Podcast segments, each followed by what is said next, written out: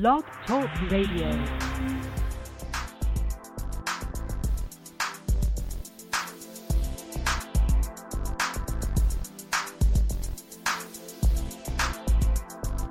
Yes, yes, y'all. You are now listening to the shofar blowing. The shofar is blown to inspire the people to do their thing, and the shofar is blown to coordinate a king or a queen. And today the shofar is being blown to call us to be sovereign in our sexuality. This is Fo Sho Holistic Health on Blog Talk Radio, and I'm your host, Shophar, from Fo Sho Energy Work. And my guest today is Dr. Saida Désilets. She has a PhD in transpersonal psychology. She has written and published a book called Desire, and she is an authority in the jade egg practice. And so I'm going to bring her on now. How are you doing today? It's such a pleasure to be here. Thank you for inviting me. For sure, for sure. Good to hear your voice. I know you've been trying for quite a bit here, so I appreciate your patience and and I'm glad we were able to to, to connect it today. Absolutely. Good things come to those who wait. So I'm looking present for the family out there uh, to, to, to learn more about what you're doing and, and your your thoughts. Thank you. So yeah, you know what you. I always yeah, you're welcome. What I what I always do is I like to, you know, at the end give a space where you're able to tell people what else you have going on. But in the beginning, I like to just go ahead and jump in so that we can, because it's only 30 minutes. So uh, as far as that goes, I wanted to ask you first off, uh, daring your desire, daring your desire. What do you mean by that? What what what is meant when you say that? Yeah, great question. So there's a few things. What is desire? And for me, desire is an actual force of nature. It's an emergent force, it's an evolutionary force, it's honest, uh, it's connected to what I call le raison d'etre, why we're here. And so by listening deeply to the things that we ache for, I don't just mean chocolate or, you know, some fancy outfit. I mean the things that if we didn't have or express in our life we would be devastated in some way or another. So the deeper things, the things that have deep meaning to us, those are the things that uh, I think we need to pay attention to, the true desires. However, once we identify our true desires, it's going to take a little bit of daring, first of all, to admit it to ourselves. Many of us don't want to admit the thing that we really long for. Then it's going to take some daring to bring it out into the world as something that either we speak or we act on and it will take even more daring to continue to act on it until it's fully realized. The good news, though, is um, every single one of us comes from someone who dared. The daring descendants are the ones who made it, the ones who didn't dare didn't make it. So it's in our nature as human beings to have a calling, to have desire. It's also in our nature to dare. So that's where that comes from. It's an invitation to remember who we actually are and to take in the spirit of creativity and enthusiasm and really go forward with the genius that each of one of us has a very unique version of. Wow, I love that. That's uh, you know, uh, for those out there listening right now, and then again those who are listening in the future now, uh, I, I feel like your breakdown of both the words daring and desire is very potent. Um, uh, you know, uh, evolutionary force and I think that's yeah. very telling right now because right now we hmm, we're at a place I feel as as human beings we are in a place where not evolving uh, we're at a crossroads and a lot of the problems that we're running into in my opinion is because of us not evolving mm. um yes and I think that that's what you were talking about a little bit uh so I want to hear your thoughts on the the succulents uh, revolution. Yeah, okay, good. So many, many, many years ago, when I first started this work, um, I started a few decades ago, and one thing I started to realize is if anyone dares to actually cultivate consciousness and sexuality as a practice, the change is massive, and we're not prepared for the change. So a lot of people will dish out practices they don't prepare people for the transformation. And, and because the world is still a little bit in uh, what I would say uh, an underdeveloped understanding of sexuality, then when anyone has a slightly higher development in it, we don't understand them. So what happens then is we're contending with being a different and new person, a more integrated person in a world that doesn't yet understand that. So succulents was something I I look to for inspiration because these are desert plants that can survive and maintain their integrity, their uh, aliveness in the harshest of conditions. And what I was seeing is that life in general, the way it's set up, was kind of depleting people and drying them out and making them kind of shrivel up and get quite bitter by the time they were older. And I wasn't interested in that, especially you know a few decades ago. I was like, wow, I really want to you know stay vital and healthy and expressed. So the succulent plant is where the word succulents came from, and the idea was to practice enough where no matter what the environment, no matter what the conditions were, or the judgments of other people, or whatever was happening externally, it would not diminish or deplete my presence, my light, my energy, my being. Um, and a revolution because if every single individual took this on, it would be a silent revolution because it's something we do silently inwardly with ourselves but it would be a revolution because it's impossible for the world to stay the same once people start to become sexually literate and sexually sovereign. Okay. I love that. As far as, uh, you know, being able to keep our integrity even amongst uh, what, like you said, I, I think very aptly that it's, it's currently kind of a desert state. Um, you talked on, yeah. you just mentioned the sexual sovereignty. Uh, what, what, what do you mean by being sexually sovereign? I'm so glad you asked. so, sovereignty in the past is a word that's referred to a king or a queen or a country. But that's of the past. And I firmly believe now that where we're at in our evolution as human beings is we're not meant to follow the leader anymore, that each individual is leading and if, each individual is leading and if each individual is really wanting to partake in the game of being an adult and participating and contributing, then it's crucial to understand that, first of all, we matter, our voice matters, even our story matters. We matter. Whether we make a choice or don't make a choice, we are impacting our environment around us. So when we understand those elements, then we start to understand, oh, well, being sovereign means I have the capacity to think for myself, to feel for myself, to process things, to make good choices, to have self awareness, to be attuned to my desires, to be attuned to my needs, and to choose to be responsible for them. So there's a freedom in sovereignty because, wow, you can kind of do mm-hmm. whatever you choose. You can create however you want to create and there's a responsibility in sovereignty so that you're no longer blaming mother, father, you know, people outside of you for the circumstances of your life. You look and you go, okay, here's what's going on, and you take a very co creative uh, stance with it. So that's the sovereignty piece. With sexuality, what I found was uh, because there's a lot of wounding um, on on the planetary level, there's there's a lot of abuse, there's a lot of wounds, there's a lot of trauma. So, sexual sovereignty is this idea that no person, no government body, no religious body, no one has the right to determine how you identify yourself, how you express and experience your sexuality. No one has the right to your sovereign space, which is your body. That is, you're born with that right. It's a human birthright. Um, and so I specifically wanted to use the word sexual because we often leave it out of the conversation and it is a crucial part of the human psyche, uh, the human being, and to ignore it is to um, kind of remove a little bit of dignity to the person. So, sexual sovereignty is about that, and it's a movement to really encourage that every single person has the right to abide, to be in their body, and make choices about their body. I love that.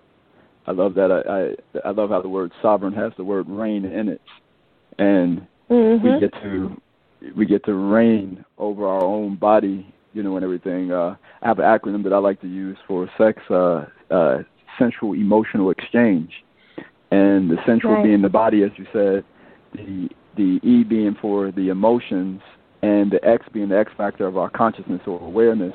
And I feel like in each one of those, like you, you alluded to the body, and I think also emotionally and in our minds even, mm-hmm. you know, and we see that there's this uh, protrusion, uh, you know, overstepping of boundaries into all all of those facets of our being these days. So I love that you're talking about uh, sexual sovereignty and that that there is a place that we should be able to reign uh, supreme, and that that and that's only in our in our own being, right? It's not imposing ourselves on anyone else, but yet not allowing anyone exactly. to do so to us either. Exactly, and and currently in the world, I mean, there's millions of human beings that are enslaved. The global rise of sex trafficking is on its highest it's ever been. And so those individuals and they their rights, their human rights over, over their body are, they don't exist. And so for those of us who have the freedom to exercise our sovereignty, we must do it. We must do it for them as well because the more it becomes an embodied experience, the more we'll take a stand for it. And that's how we change policy. It's how we change how we behave in the world and, and how we start to desire it for every single person. Now, that's not easy because we love the idea that people treat us as a sovereign person, but sometimes we ourselves aren't willing to extend that to another person. So sovereignty also has a confronting aspect um, to it, which I think is good because then it invites uh, an emotional maturation process that actually needs to happen for anybody who's going to exercise um, sexual choice and sexual expression and embodiment. Makes sense. Uh, the emotional uh, mat, uh, maturing, you know, uh, can you speak a little bit on that? I think that's a interesting concept, especially these days, because you know, one thing that I think we as human beings uh, fail to, and for the family out there that's listening for the first time, uh, I say human beings instead of human. Uh, that's my own way of decoding language, uh, just so that I'm not putting emphasis on just the masculine energy. Um, so that's just that's just something that I do. Um, but so as human beings, I feel like that emotional maturing is very important, um, Dr. Désilets, because uh, right now I feel like there's a lot of emotional immaturity. Something I always like to point out is that animals um, experience anger. A- animals can do jealousy. Kids do those things. Um, you know, and it, that's not to say that there's anything wrong with those things, but when we only stay in those those expressions or don't know how to evolve or to expand beyond them, then I do think that's problematic when we're talking about a 30, 40, or 50 year old now that still is yes. the only way that we know how to show up is that way. Yes. Well, uh, unfortunately, where most of us get our education is you know, to what we're surrounded by, so community, um, and that's including online community, media, etc. So if you look at our examples, there's very few examples of what does a mature emotional adult look like. I, I mean, I just I don't see it. I don't see it anywhere in the media. I don't see it anywhere in in anyone who's you know, mostly famous, that kind of thing. People of influence, um, certainly not in leadership. It's very rare to see an emotionally mature uh, human being. so how do we then model ourselves? Because that's what uh, we do, right? We we model ourselves um, off what we see and what we experience, especially if you know we're raised by people who they themselves were raised by others, and so it's this inherited immaturity, let's say. And so now we're in a really beautiful position where there are a lot of tools that we can use. First of all, the most important step is name what you're feeling. Just just name it. Just admit to yourself, "Wow, I'm afraid right now," or "I'm I'm angry right now," or "I'm feeling really sad." these things are, are that's the first step. Just name it. Then the second step is to get curious about it. Why why is it there? What's happening? Um, maybe your anger is justified. Maybe you had a boundary that was stepped over, or there was a lack of respect that happened. So your anger is alerting you to um, to an invitation to right the relationship with the circumstance or the person or the community, etc. It's not an invitation to just go into rage and destroy everything in your path. So we have to start to understand that we are not our emotions. They're like little neon road signs, and they're pointing to something. It's information. The other part that we get to do in terms of emotionally maturing is really feel what we're feeling. So few of us allow ourselves to feel what we're feeling. And so when we don't feel what we're feeling, then it kind of loops and it grows. But if you watch a small child, they will move through emotion very quickly. They go from happiness and anger, and they just move through it very quickly. And in the brain, it's just a chemical sequence. And so if you allow yourself to, for example, an exercise that I've done, which is not easy, but I think it's worth trying next time you feel angry, for example, um, just to sit and really feel the anger. Don't move, don't yell, don't scream. All that cathartic stuff is okay, but it's actually sometimes a way to avoid feeling, which is kind of interesting.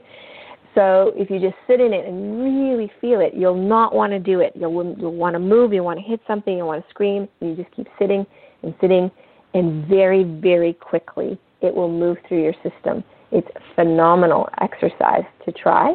And the more you get familiar with your own emotions and allow yourself and give yourself permission to feel, you'll actually be the kind of person that becomes very safe for other people to move through their emotions because now you're not going to be triggered by somebody else's emotion because you understand what it is. So it's a very healthy way, and I think we need to model that for each other. And I also think we need to give ourselves a bit of slack. So if we mess up with somebody around an emotion, we let our emotions get out of control, for example, we can go back and say, Can I do a redo on that? Because it's really not what I wanted. Here's what I actually wanted with this experience. That's the start of maturing uh, the emotional side of being a person. Yeah.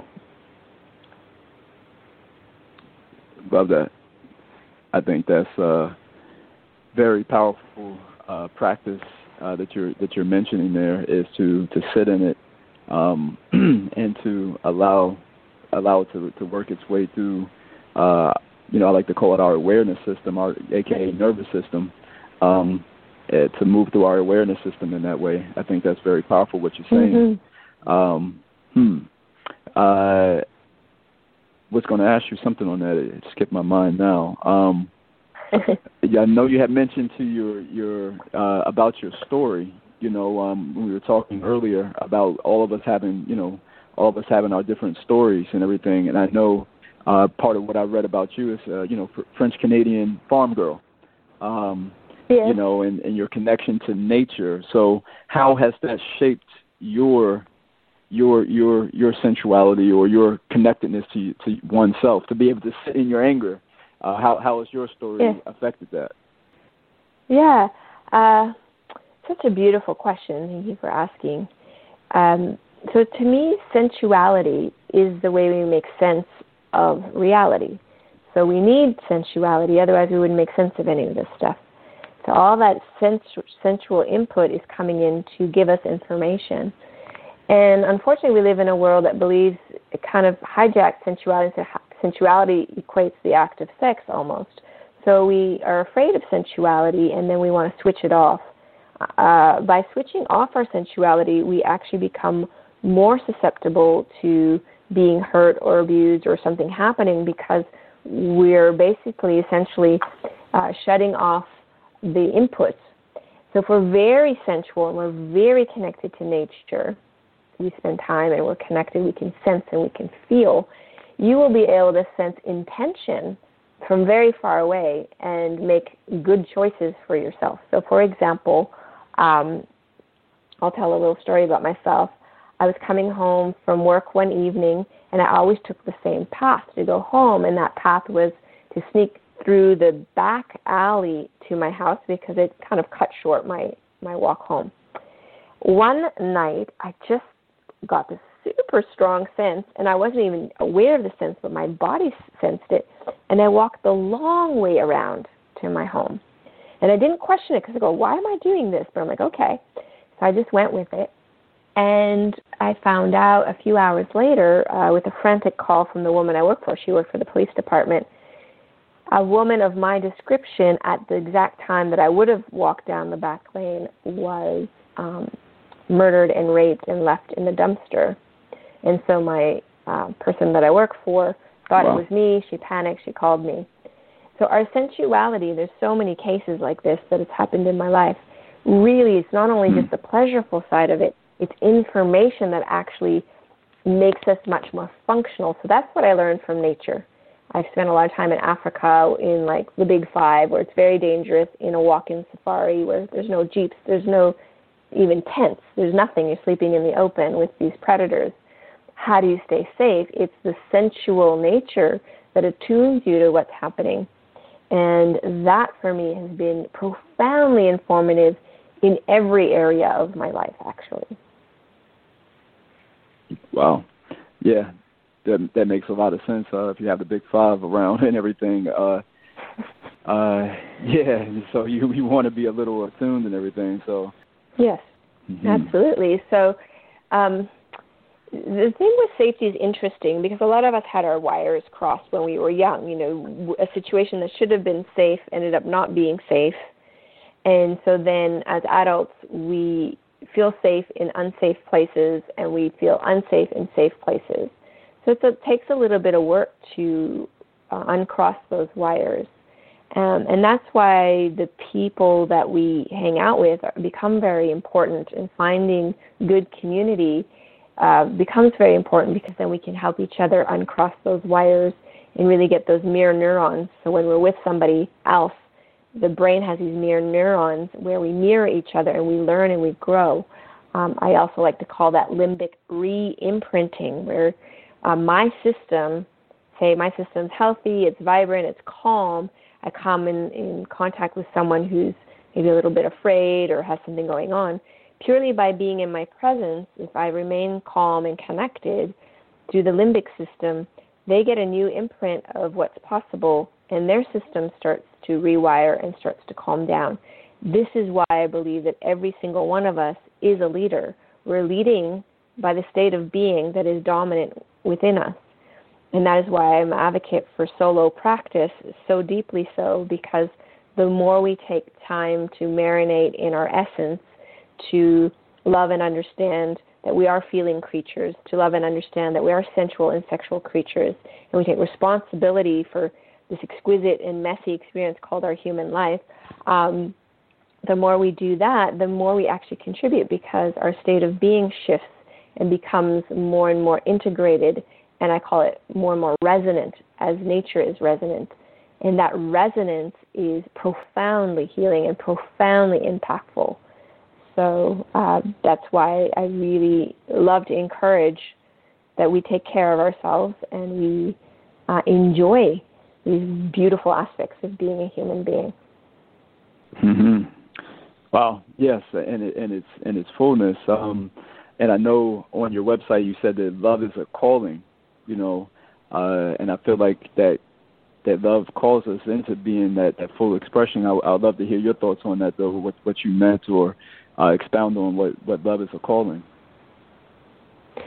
Yeah, I mean, if, if, I think when you have enough, spend enough time uh, being with yourself, and love for me, it, it translates to, to deep respect and when we start to experience this sense of profound respect for ourselves, it's impossible not to then extend it outwardly to others and to life itself and to become concerned with those things. So, in a sense, when we allow our hearts to relax and we spend some time um, just appreciating our hearts and their sensitivities and, and the wisdom that can be there and the conscience that is there, uh, when we have that time, appreciating that and relaxing into that.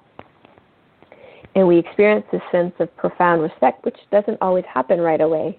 This was very foreign to me for a while. I really didn't like who I was, and I was pretty convinced that I was an awful monster deep inside, and there wasn't anything very lovable about me. Um, but as I took more time to really be with myself and practice solo cultivation of self loving, then I did discover that deep respect, and, and that's what called me forward. You, you start to be the thing that you desire, and then you start to recognize it in other people, and then you start to celebrate it, and you start to create something quite beautiful um, in your community and your environment. And it's it's for me, it's not a surprise no matter where I go, could be a grocery store. It doesn't matter. It doesn't even matter that we have the virus right now and there's masks.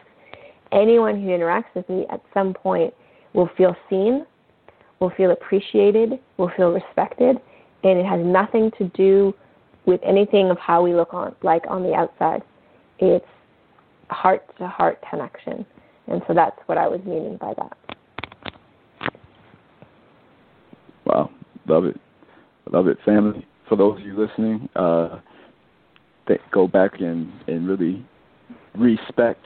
Uh, so uh, Osho says that the word respect comes from uh, the roots of uh, to relook. So yes. um, to relook, to to respectacle, to to uh, to relook at what was just said, um, and sit with that, allow that to go through your awareness system, and then, you know, I love what you were saying that love is love itself is a deep respect because it, it does allow us to to relook at ourselves or others with another level of appreciation. Mm-hmm. and for those of you who have listened before, you know that that's something that I always say that there's always another level of appreciation we can go to. Always is is inf- infinite.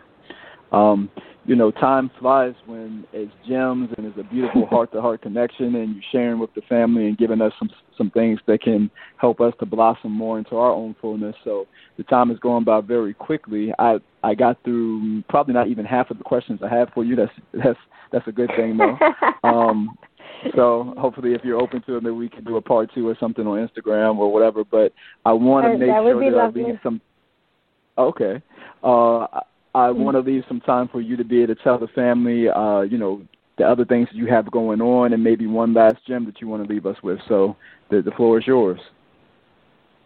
Thank you so much. First of all, just deep appreciation to you and and what you're holding for everyone in your community. It's um, very, very beautiful. Uh, deep Thank appreciation you. for the listener for daring to show up, daring to be human, and do the best that you can moment to moment. It's it's not easy, but I appreciate that you're daring to do that. And for um, what I'm doing right now, probably the thing that's most fun is a an app called Calma. And if you look in the Apple App Store, the Calma app is under Calma uh, Sexual Wellness Mindfulness and it's basically making pleasure a practice. And we use uh, all the latest and greatest uh, neuroscience, trauma therapy, sexual practice, um, emotional practice, sound, voice practice. It's amazing combination of a lot of in- intelligence and wisdom. And so I invite you to check that out, Calma app. And then to finish the day together, I just want to take three big breaths to our hearts and just really acknowledge the nourishment that we get from breathing together.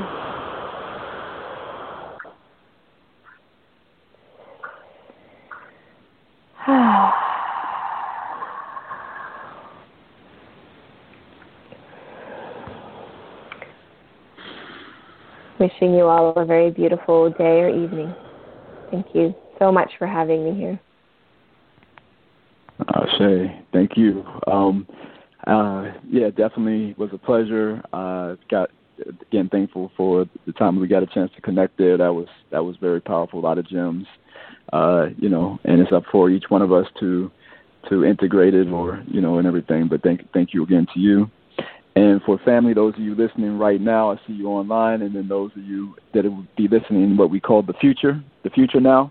I appreciate you, and um, much love to, to you all. Uh, keep shining, keep climbing. Again, this is Fo Sho Holistic Health on Blog Talk Radio, and I'm your host, Shophar from Fo Sho Energy Work. Uh, keep that SEX in your life, keep shining, keep evolving, and do so exponentially. Peace.